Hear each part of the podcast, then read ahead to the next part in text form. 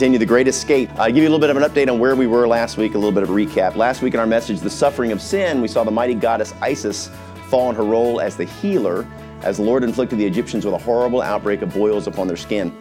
Through this plague, not only did God further humble the Egyptian people, but in doing so, he pointed to the suffering from sin in our lives that mimics the physical suffering that was manifested in these boils.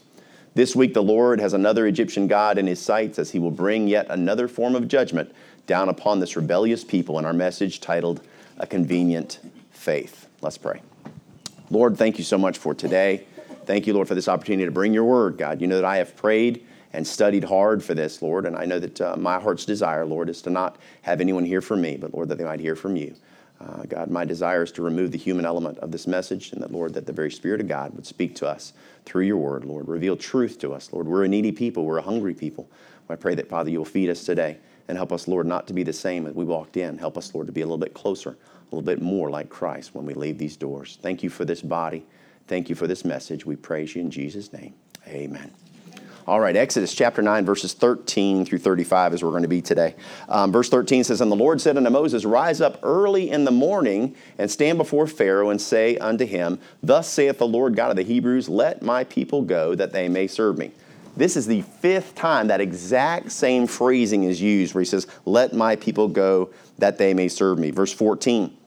For I will at this time send all my plagues upon thine heart, and upon thy servants, and upon thy people, that thou mayest know that there is none like me in all the earth. Okay? Notice here the fact that it talks about it very, he says, at this time. I mean, this is deliberately timed specifically for this purpose. God always has a plan. This plague is focused specifically at the heart of Pharaoh. This is a difference we see again.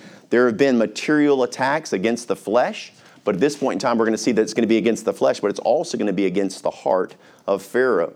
God is stacking the case emotionally against Pharaoh to break through this hardened heart. Verse number 15 For now I will stretch out my hand that I may smite thee and thy people with pestilence, and thou shalt be cut off from the earth. He's basically saying, Look, you know, the gloves are coming off. No more Mr. Nice Guy. It's getting ready to get tough, right? And check this out. It's interesting when we, when we look at this, the fact that it takes the, the mighty hand of God. What's saying here is like God's going to do His will when He wants to, how He wants to, and, and, and, and, and according to His plan and where He chooses to do it. And then it says they're being cut off from the earth. And that's an interesting phrase because what it's talking about is the fact that if you remember the Egyptian gods and goddesses, they were tied to nature, right? So everything was tied to these different aspects of the physical world. And he's saying here, you know what? You're going to be cut off from that. This faith that you have in these gods of, the, of nature, guess what? I'm destroying that. And we've noticed that and we've seen this now. This is the seventh plague, and we're going to see it's against a seventh God. All 10 of them are against specific gods about shearing or cutting this connection or this dependence upon this planet Earth as opposed to the Creator. And then verse number 16. And in very deed for this cause have I raised thee up for to show in thee my power, and that my name may be declared throughout all the earth.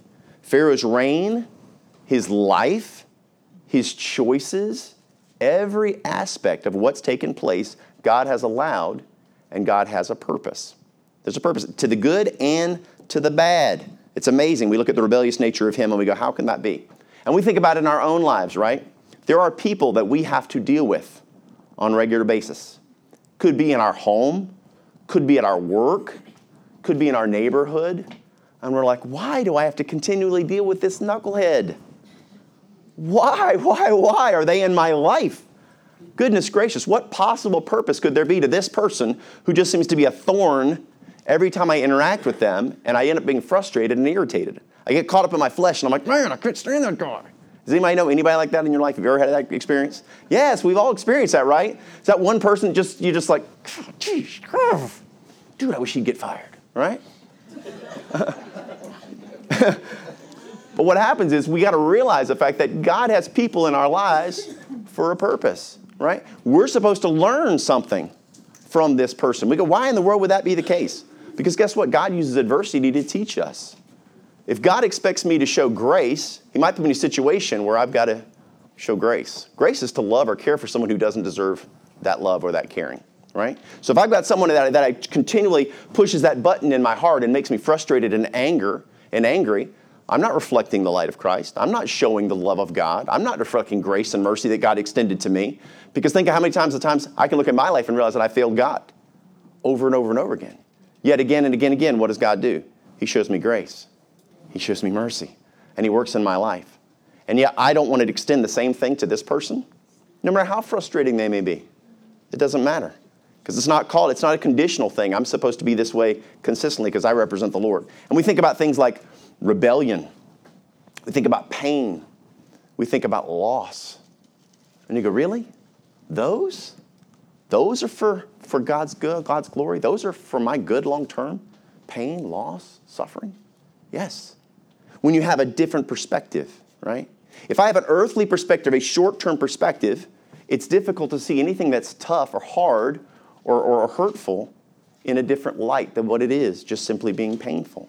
What we have to realize is the fact that it's not a matter of understanding the whys of life, it's about trusting the who of life.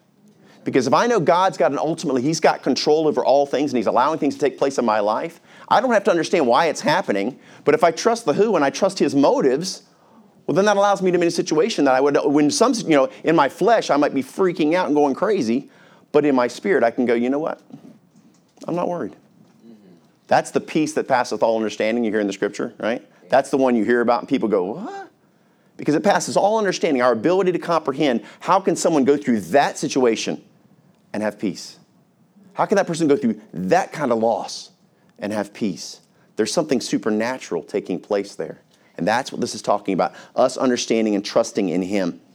There will always be situations and circumstances that we're unhappy with. It's at these times that we must remind ourselves that we don't have to have all the answers because we know who does have all the answers. That's the most beautiful thing about it being a Christian is the fact that we can trust in a God who knows more than we know. Because bottom line is, like I said, he has a plan, even for things that I look at and I go, there can make no sense for that dude to be in my life. He is a nightmare, right? Yet God's going, you know what? When you learn how to love that guy, when you learn how to be patient with that guy, you are going to be displaying the grace that I, that I d- d- deliver to you almost every day, David. Learn from your experiences, grow from them, don't complain about them. We've got to remember that this life is not about us. This book, in fact, is not about us. We, you know, we, we do talk about it, it is an owner's manual for humanity. Yes, God does instruct us everything, but ultimately, this book is not about us. This book is about Him. This is about God, not about us. And what happens is we reorient it and we read the Bible looking for what I'm going to get out of it instead of realizing the fact God's saying, What do you learn about me? Because if you prioritize me and make me number one in your life, guess what? Your life will fall in order. Seek ye first the kingdom of God and his righteousness, and all these things shall be added unto you. God says, Look, I want to work through you, but you've got to get things oriented properly. Get a mindset that's right. Not this earthly short term thinking, but a long term heavenly thinking. And in that instance, when I trust God in the midst of a situation I don't understand, I can be peaceful. Because I'm going, you know what? I don't have to know. I don't have to know. I can hold on to the fact that He knows. And that's good enough for me. When we are living, him, living for Him instead of ourselves, and our perspective shifts from the earthly in the short term, it changes to that heavenly long term. It's an intimate, reverential relationship with Christ that allows us to live a life of faith instead of fear right? So many people daily struggle with fear. Fear is not a part of who we should be as Christians. Bottom line is, I can look at my life and say, you know what, am I seeking that relationship with God where it's all about Him and I really, really, really want to reverence God? Or in my relationship with God, am I looking for what I can get out of it for me? If we're honest, I think a lot of times we pray, what am I going to get out of this? How can I use God to reach the end that I desire, as opposed to saying, How can I live for God for the end that He desires? Right? Because that's what we need, what He desires. Whether we live a life of victory or defeat is a matter of faith. But you see, God knows best. He's allowing circumstances for, yes, our good, but ultimately, more importantly, for His glory. And that's what He's going to tell us. He understand the fact that Pharaoh is where he is because God's chosen it to be that way. He says, As yet, verse number 17, as yet exaltest thou thyself against my people, that thou wilt not let them go. And now the introduction of our seventh plague. Behold, tomorrow about this time, now we know it's early in the morning, we found that in verse 1. Tomorrow, about this time, I will cause it to rain a very grievous hail, such as been, hath not been in Egypt since the foundation thereof until now. There's going to be a supernatural hail, something that has never been seen on the planet. This plague is going to be an attack on the goddess Nut, N U T. N U T. You'll see, I've got an image of her we're going to show you.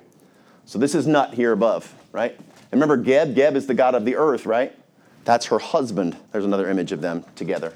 It's a little bit more clear. There you go. Now, so we're going to see this attack. This is going to be a betrayal from the, understand from the Egyptian perspective, this is going to be a great betrayal as hail starts pouring down from heaven. Reason being, understand, they've trusted her, man. In the morning, she holds the moon up for them. Right? Or she'll, the moon, yeah, in the morning. Uh, the sun. no one even corrected me. You're all just like, yeah, the moon. Great. Maybe y'all aren't paying attention. That's not good. the sun during the day and he holds it in place. But then the moon by night, the stars, he holds and displays all that for us, right? And then again, and, the, and then he brings the rain, or she brings the rain, and she, she brings the breeze, and she brings all of these wonderful things. So now when this hail comes, that's going to be, whoa, whoa, whoa, whoa, whoa, what's going on? This is going to be a great betrayal This is going to rock them at their foundation. This is going to be an attack that's going to be very, very, very deeply affect the entire body of the Egyptian, the Egyptian people. Look at verse number 19. Send therefore now and gather thy cattle. And this is awesome because look at this, is displaying the grace and mercy we talked about, right? Undeserved love. Look at this. God says this Send therefore now and gather thy people and all that thou hast in the field, for upon every man and beast which shall be in the, found in the field and shall not be brought home, he will sh- he uh, the hail shall come down upon them and they shall die. This is the very first deadly plague that you're going to see of all the plagues that have taken place. They've all been a matter of discomfort and suffering, but this is going to be the first one that'll actually end in death. Now, notice a very specific warning here God doesn't want people to die. It's not God's desire that people should suffer, God's desire is that they be safe. God's love for humanity is consistent. It doesn't matter who we are, doesn't matter what we've done. It is irrelevant. God loves us all. He created us all for a relationship with Him. Now, we see there's a broader message in this scripture. I want you to pay attention. There's a word in here that stands out to me whenever I read this, and it says that they go home. It doesn't say house, it doesn't say shelter. He uses the word home, okay? It's talking about those that are in the field. When we think about the field, what I want you to consider is that's the world, right? Those that are in the field that will choose not to listen, they're not going to heed the warning, right? We herald the warning of the coming of God. We herald the warning of the coming of death. We warn it all the time when we talk to people about the Lord. We're telling them of this truth. And what happens is those that will choose to stay in the field, guess what? They will face destruction. They will not heed God's word. And staying in the field, when judgment comes, they will have chosen death. It mirrors the very same warnings that we see in the New Testament thousands of years in the future. Here it's talking about the physical death of the Egyptians, but it's also pointing to the spiritual death that will come upon those who don't heed the warning and come out of the field or the world to be sheltered by God. Notice the word again home. Think about you've ever heard the term the phrase home is where the heart is, right? Just it's a place of comfort. You ever like been on a trip before and come home? Aren't you like in the car when you're driving? I cannot wait. Oh, I cannot wait to get to the house. I'm taking these clothes off. I'm gonna take me a shower. I'm gonna put on some pajamas. I'm gonna give me a blanket. We're gonna sit on the couch. We're gonna cuddle, right? my wife and I cannot be the only ones that are like that, right? Yeah, you just, there's that thing about it, man. I tell you, my wife, my favorite invention on the planet is the, is the blanket. I love blankets. I just think they're awesome. I love, love, love blankets. They're amazing. Whoever invented they were great. But what happens is we love that comfort of coming home. And what's beautiful in that scripture is the fact that it uses the word home, right? It says home. We consider this. We're out in the world laboring all day and can't wait to get home and put on those comfy clothes. But destruction, understanding destruction is looming thinking of all those that are out in the field laboring. Now, historically, we're talking about this story, what's happening here, but think about spiritually. Throughout time, people laboring out in the field, and yet there's coming a time, there's a storm brewing. Consider the words of our Lord in Matthew 11 28 says, Come unto me, all ye that labor and are heavy laden, those out in the field, and I will give you rest. That's what we get when we get home. He says, I have a home for you if they would just trust God and come on home. They have an opportunity. God gives them a chance. Verse 20. He that feared the word of the Lord among the servants of Pharaoh made his servants and his cattle flee into the houses. There are two types of fear. And I want you to notice it talks about the word of the Lord, listening to the word of the Lord. There's two types of fear. There's the fear which is of danger, loss, pain, things of that nature, but there's another type of fear that scripture references, and that's what this one is. It's a reverence a reverence for God, a reverence for God. Proverbs 9:10 says this, the fear of the Lord is the beginning of wisdom and the knowledge of the holy is understanding. That fear is talking about reverencing, but I want you that where it says the whole it says knowledge of the holy is understanding. What that's saying is, you know what? When you really understand God, you'll have a heavenly perspective. You'll trust when you would not otherwise have trust. In your flesh, you won't be able to do this, but when you have the knowledge of the holy, there's an understanding there. What we see here, this is reverential faith. Verse 21. And he that regarded not the word of the Lord left his servants and his cattle in the field. They did not fear God. There will always be those that will defy God. There will always be those that will not listen, no matter how much you cry to them. Matthew 7 13 and 14 says this Enter ye in at the strait gate, for wide is the gate, and broad is the way that leadeth to destruction.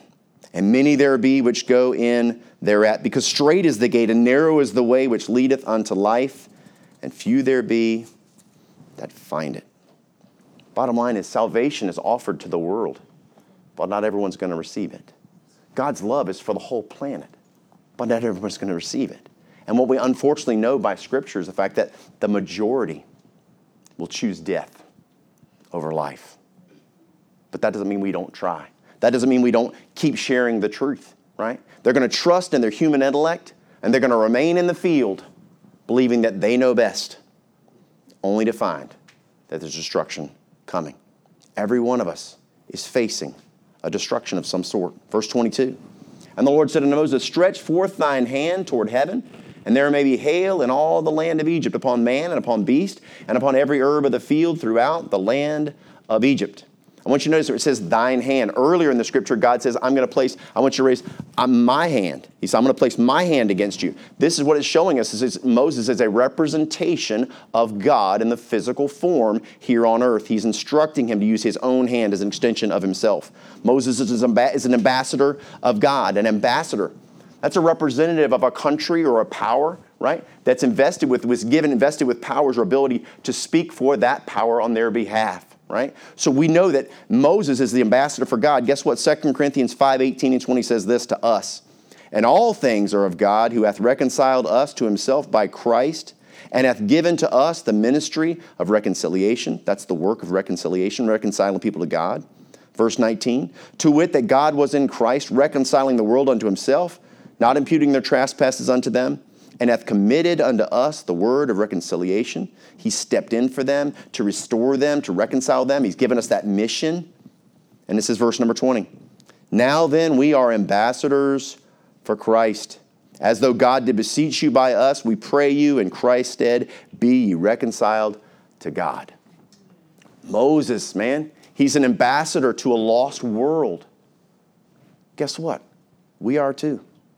We're ambassadors to a lost world. As Moses warned them of destruction that's coming, guess what? We have to do the exact same thing.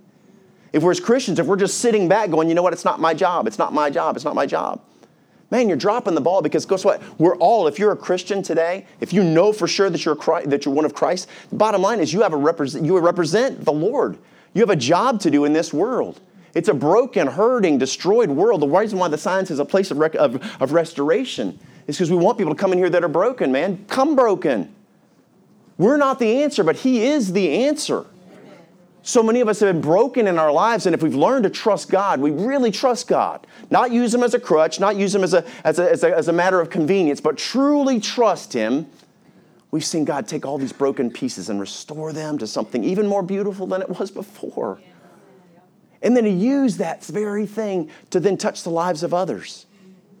Christine and I are here today because we're broken people that God has restored. We've watched Him take our lives from being shattered pieces on a floor and reassemble them into something beautiful, and then to be able to use it for somebody else, to touch someone else's life, man. But it's not for our glory, it's for His, right? Ultimately, this life is for Him, it's not for us. And we get so caught up in this world that is designed to make us feel like we're the most important thing in the world. I was watching a thing, Kirk Cameron had a thing, was talking about with children and how, why children are so self centered nowadays and what's changed the way they think. And he said, Look, you really can't blame them. They were talking to sociologists. And they said, Consider the fact that the world is really, they feel like they're the center of the world. But guess what? The world is really working that way. When you use a smartphone, what does it do? It gives you a menu of things that you get to choose. You make the decision where things go. You pop up ads, and the ads, what are the ads done? They're designed around the things that you've done. So the ads are actually to fit your life. They're popping up things that you want. A sense of importance, importance, importance, importance. And we have our kids, and we go, why are they so selfish? Why are they so that? We you know what? Our culture's creating them to be that way. And God knows this about us. He said, look, it takes a, a, a, a heart of humility and understanding where I should be in your life. And we have to be careful of the fact that we constantly keep God where He should be, high and lifted up, high and lifted up, reverencing Him and understanding who He is and who we represent. Not everyone will listen, but our responsibility is to share the truth in love and leave the results up to God. Your job is not to go out and beat people with the gospel. Your job is to lovingly share the truth with them. It's not to go out and berate them. You, you think about being at the abortion clinic and the people that stand by the side and they scream and yell, murderer! How many people ever come to Christ through stuff like that? Never to happen. But what if you lovingly care for that person? And you reach out a hand to them and say, you know what, I'll walk with you no matter what's going on. I'll walk with you. I know you're broken, but I know who can restore you. That's what reaches out to people. That's what changes things. And Moses shares the truth. Verse number 23. And Moses stretched forth his rod toward heaven, and the Lord sent thunder and hail, and the fire ran along the ground upon the ground, and the Lord rained hail upon the land of Egypt. Verse 24 So there was hail and fire mingled with hail, very grievous, such as there was none like it in all the land of Egypt since it became a nation. This is something that's happening It is impossible. You've got burning ice falling from the sky, thunder and fire literally pouring down. This would look like a war zone. Like we said, the images of the Iraq war and fires coming down from the sky and explosions and thunder. That's what this looks like. This is like a war zone that they're experiencing right now. Unbelievable. The impossible happens as fire, is, eh, fire and ice are combined, terrorizing the country and its inhabitants, right? This is the first time, just a little side note, the very first time fire ever comes from heaven. It'll come many times after this, but this is the very first time it shows up. Verse 25. And the hail smote through all, all, the land of Egypt, all that was in the field, both man and beast, and the hail smote every herb of the field and brake every tree of the field. Okay? So whether they ignored God's warning or they defiantly disobeyed it, their fate was the same, right? Fate was exactly the same. When it came to the Egyptians, the hail did not discriminate as it laid waste to man, beast, and plant. Hmm. The same is true of those who will step into eternity. Because you know what? Without a relationship with God, they're all going to have the exact same ending fate. Guess what? Death does not discriminate, just like the hail did not discriminate. If you chose the field over going home, you face destruction. The wonderful thing about God is that He loves us. And you see that warning that He gives in this? He says, hey, if you'll just listen and go home, you can avoid all the destruction. Or you have a free will. You can choose to stay in the field. You and I get to make a choice. People get to make a choice. Hebrew 9:27 says, "And it appointed unto, it's appointed unto men once to die, but after that, after this, the judgment." But check this out: when it came to the people of God, verse 26, only in the land of Goshen, where the children of Israel were, was there no hail. Goshen is literally, you've got Egypt as a whole, you've got the Nile River running through here, and the Nile River goes up and it splits like this in all these different branches. Goshen's sitting right here. There's all this Egypt all around it, and guess what? That one little section, no hail at all. Really, really cool. Just as the people of God are protected from destruction, so are we as his children. The, the land of Goshen is a picture of salvation. The end is coming for us all, right? Will we face death with fear? Will we face death and walk into the loving arms of our Savior? As a Christian, to know that that's your fate, to know that when you take your last breath, you don't have to be afraid. I could take my last breath knowing that I'll be in the arms of the Lord. And as a preacher, being at the, at the bedside when people have died, and you see their faces when a Christian dies and you see the peace on their face.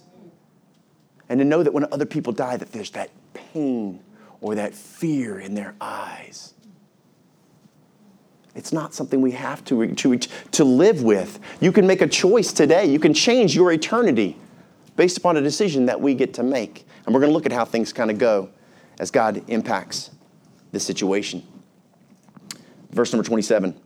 And Pharaoh sent and called for Moses and Aaron and said unto them, I have sinned. Notice he says, This time, I've sinned this time. The other time's not so much. The Lord, the Lord is righteous, he says, and I and my people are wicked. Man, Pharaoh is seriously impacted by what's going on. He's looking outside the windows and seeing all the explosions and hearing the thunder. He's like, "Whoa, man! Okay, okay, okay. We got to straight. We got to finish this up somehow." The realization of how his rebellion against God has brought these plagues gives Pharaoh a moment of clarity. He clearly sees the truth of his own sin as well as the sin of his countrymen. The first step in redemption is recognizing, first of all, that we have sin. And we have to recognize our own personal failures. This requires humility, which we've been talking about. We can choose to be humble, or guess what?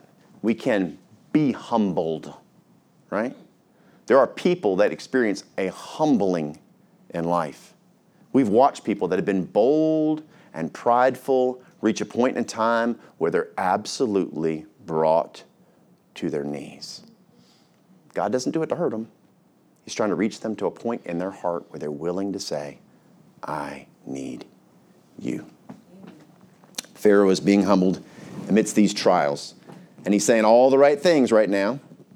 But the question is, is he sincere? Verse number 28. He says, Entreat the Lord, for it is enough that there be no more mighty thunderings and hail, and I will let you go, and ye shall stay no longer. Man, whatever you want, I'm in, baby. Y'all are going to get go. It's all done. This is, this is the end. My heart is changed. You're out of here. It made me think about because we're going to find out this. There's a guy by the name of Louis Zamperini. Louis Zamperini was a World War II uh, bomber pilot or bomber a bombardier. And in World War II, about 1946, 1947, something like that, he crashes out in the middle of the Pacific Ocean, right? And when they're out in the ocean, he ends up, end up, ends up in, a, in a raft with a couple of other guys. One of the guys eventually dies after a few days, but there's two of them, him and his, and his friend Phil. And they float in a raft across the Pacific Ocean, thousands and thousands of miles, for 47 days. They're eating anything. They're catching, they catch an albatross and they kill it and just eat right there on the boat because they've got nothing else. They're being hit and attacked by sharks the entire time while they're hitting the boat, knocking the boat, getting knocked out of the boat. They get strafed by airplanes. All these reasons that they should die. Well, it comes a time, and there's something called the doldrums in the ocean. What happens is it becomes so crystal flat. It's like a reflective, it looks like a mirror. And he's laying there, Phil's unconscious, and Louis on there, and he's sitting on, he's on his knees, and he's looking out across this water. And he looks up and he says, God, if you'll save me, I'll serve you for the rest of my life. Just save me. Not too long after that, a few days later, guess what? They get picked up by a Japanese trawler. He goes to, he goes to, to, to, the, to the prison camps. He lives an unbelievable, awful life. And what happens over time is his life goes right back to the way it was.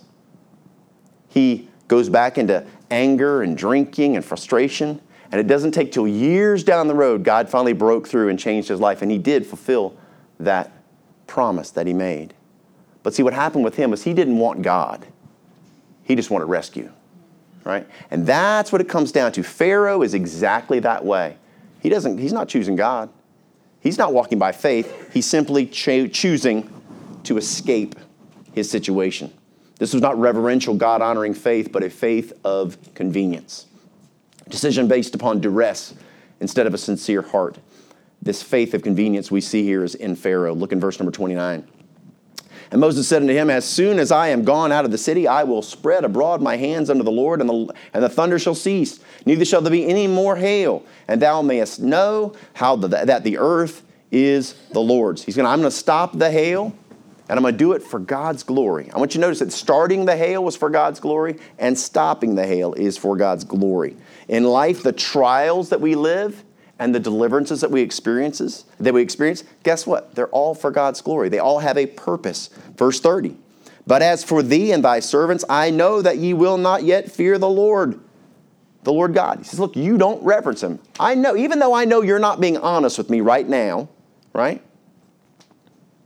You're frustrated. Even though you're not going to keep your word or honor your word, I'm going to honor mine. Verse number 31. And the flax and the barley were smitten, for the barley was in the, was in the ear, and the flax was bold.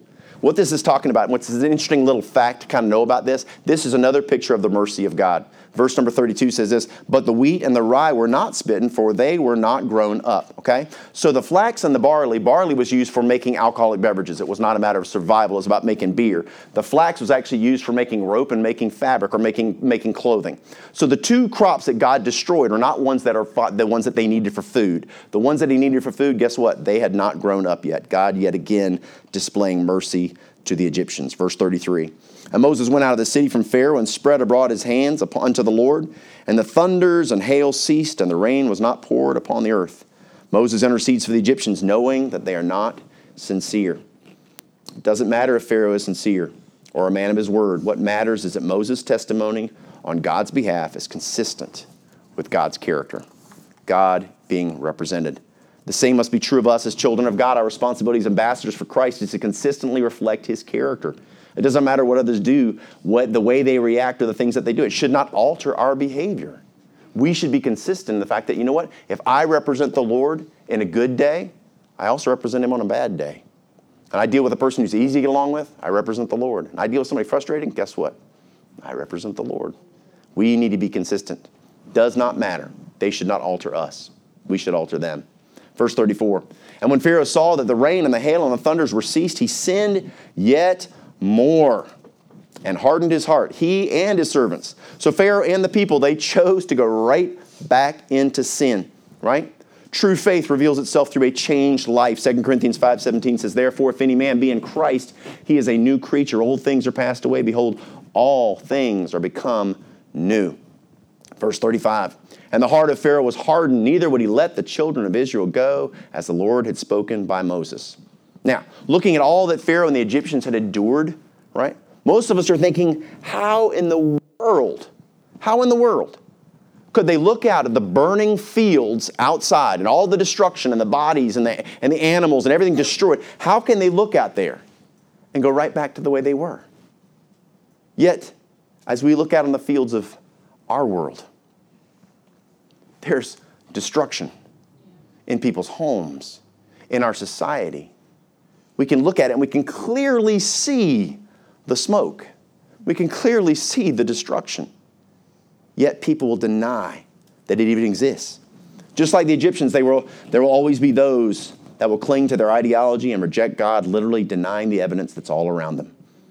They can look at the burning fields of our world and their lives and still put their faith in themselves or the planet instead of the one who created it all. Instead of being frustrated and discouraged, we must be like Moses and be faithful. Faithfully sharing the truth, faithfully representing God, faithfully sharing the warning, not to scare people, not to coerce them, but to help them to understand who God is. Our job is to tell them of His great love and the wonderful home that He has prepared for them. John 14, 1 and 2 says this Let not your heart be troubled. You believe in God, believe also in me. In my Father's house are many mansions. If it were not so, I would have told you. I go to prepare a place for you. Access to this place, this home, it's a matter of faith, trusting Him. Ephesians 2 8 9 says this For by grace are ye saved through faith, right? And that not of yourselves, it is a gift of God, not of works, lest any man should boast. It's about faith, faith, faith. When it comes to salvation, God looks within us and he knows the truth of our faith. 1 Samuel 16, verse 7 says this For the Lord seeth not as man seeth, for man looketh on the outward appearance, but the Lord looketh on the heart. God knows the truth. If after our salvation experience there was no change in who we were and what we did, then we need to honestly examine our faith there should be a change. Our salvation will be reflected in how we live. You know your heart, you know your life. What takes is a time for us to examine ourselves, Because kind of faith that Moses has is trusting God. The kind of faith that Pharaoh has is convenient faith. It fits the scenario and the situation, but it does not change him. When we consider our relationship with the Lord, was it established upon the true faith that brought change in who we were? Or was it convenient faith that left us the same as we were? We have to evaluate that. When God saved my soul on that night, August 11th, 2001, I went down on my knees, one man, and I stood up another. God dramatically changed our hearts. And I went from someone who didn't really care so much about other people to being burdened for people to where I would sit in traffic and cry over the souls of men and women and boys and girls. God changes who you are because He wants to use you for a purpose, not for self, but for Him. We've got to be willing to give up who we are. We've got to be willing to say, you know what? Not my will, Lord, but thine be done. God wants to use you, God wants to use us to change this planet, to change the lives of the broken people that are outside these doors. Was it established based upon true faith or convenient faith? One will save your soul and give you a home in heaven, and the other will take you to hell. You can have the best intentions in the world. You can talk about God all day long. You can read the Bible every day. You can pray every day. You can do the greatest things in the world. But unless you have saving faith, it will do you no good. Because it says it's not of yourselves, it is the gift of God, not of works, lest any man should boast. And our world is full of people that are trying to get to heaven based upon their works. Every day, I'm going to do the right thing. I'm going to be the right person. You don't do those things to get to be a Christian. You do them because you are a Christian. Amen. The light of the Lord shines out of you. You can't help it. And if you've got to f- uh, make a facsimile of it and you've got to fake it for the sake of humanity, there's a problem. Because the cool thing as a Christian is it just comes out. You try to hide it. I was so cool. I went to my my wife is never going to go to Taco Bell for the rest of her life. This is a guaranteed fact. So yesterday she was doing her own thing, and I was like, I'm going to lunch for Taco Bell. I went. I went to Taco Bell by myself, and I got a $5 box, right? And what was really neat was the girl behind the register. I went and got my food and stuff like that. I sat down, and I came back up, and she goes, Can I ask you something? See yes, ma'am. She said, You're a Christian, aren't you? And I was like, Yes, ma'am, I am. She said, You know what? This whole place changed when you came in. It's not me. It's him through me, man. I wasn't doing anything. It just comes out. It just comes out.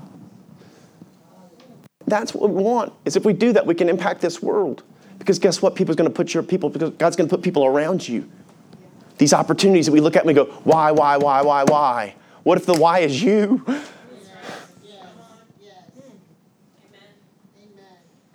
just wants to use you to impact them. But what happens is the devil lies to us and gets us so caught up on ourselves that we can't look at anyone else and we're so focused on us and me and me and me and I and me and me and I and you don't understand what I'm going through. And God says, it doesn't matter what you're going through. Let me shine. Let me shine because I can use you.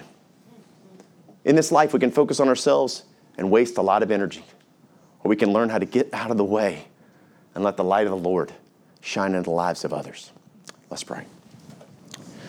We thank you, Lord, for today. We thank you for this opportunity we've had to, hear, to hear from you. And uh, Lord, you've spoken to me for sure. If no one else got anything out of it, Lord, I'm thankful. So thankful for the work that you've done in my heart. And uh, Lord, I just want to pray that, uh, God, you'll help us as we start our second year, uh, start our third year, uh, Lord, that you will allow us, God, uh, to be a place that truly does shine the light of the Lord and the love of Christ into the lives of the broken, Lord, that are searching for help. They're living in the fear and they're facing destruction. But God, there is a way out. There is a home that you have prepared for them. And Lord, help us to be the ones that introduce them to the truth of that love. Not what religion has said, not what they believe to be true, but who you really are a God of grace, a God of love, a God of mercy, but at the same time, a God of justice, and a God of judgment. The same fate will fall upon every one of us, Lord. If we deny Christ, we will face eternity in hell. But by receiving your Son, God, you will lovingly embrace us in your arms and our home with you. With our heads bowed and with our eyes closed. If you're here today and you say, you know what? I'm a little scared. It's okay. Remember, God can use the good and the bad. God can use fear as a motivator to bring us to know who He is. If you're here today and you say, you know what? I don't know. If this was my day, if I faced eternity today, before the day was out, this was it, your final day on earth. And after this, you would face eternity. If you're not absolutely certain that you're going to open your eyes in the presence of the Lord, you don't know you're saved, guess what? You can know today. Because the loving God that reached out to me 17 years ago is reaching out to you right now. With our heads bowed and eyes closed, nobody looking around. If you're here today and you say, you know what? I do not know. I do not know. Pray for me. What I want to do is I want to pray for you. I want to pray for you. If you're here today and you say, I do not know, but I want to know. I want a relationship with God. I don't want to live in fear. I want to walk in faith. If that's you today, raise your hand so I can see it. No one's going to look at you. No one's going to say anything to you. I'm going to pray for you. That's it. You're here today and you say, I do not know. Raise your hand so I can pray for you. Say, Amen. I see that hand. Amen. Amen. Amen. Anyone else? Maybe you've had a convenient faith, but you've not had faith.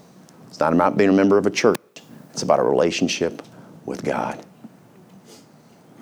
If you're here today and you say, I do not know, and you want to receive Christ, I'm going to give you an opportunity to pray. There's no magic in the words, they'll do nothing for you. It's a matter of the heart. God is looking within us.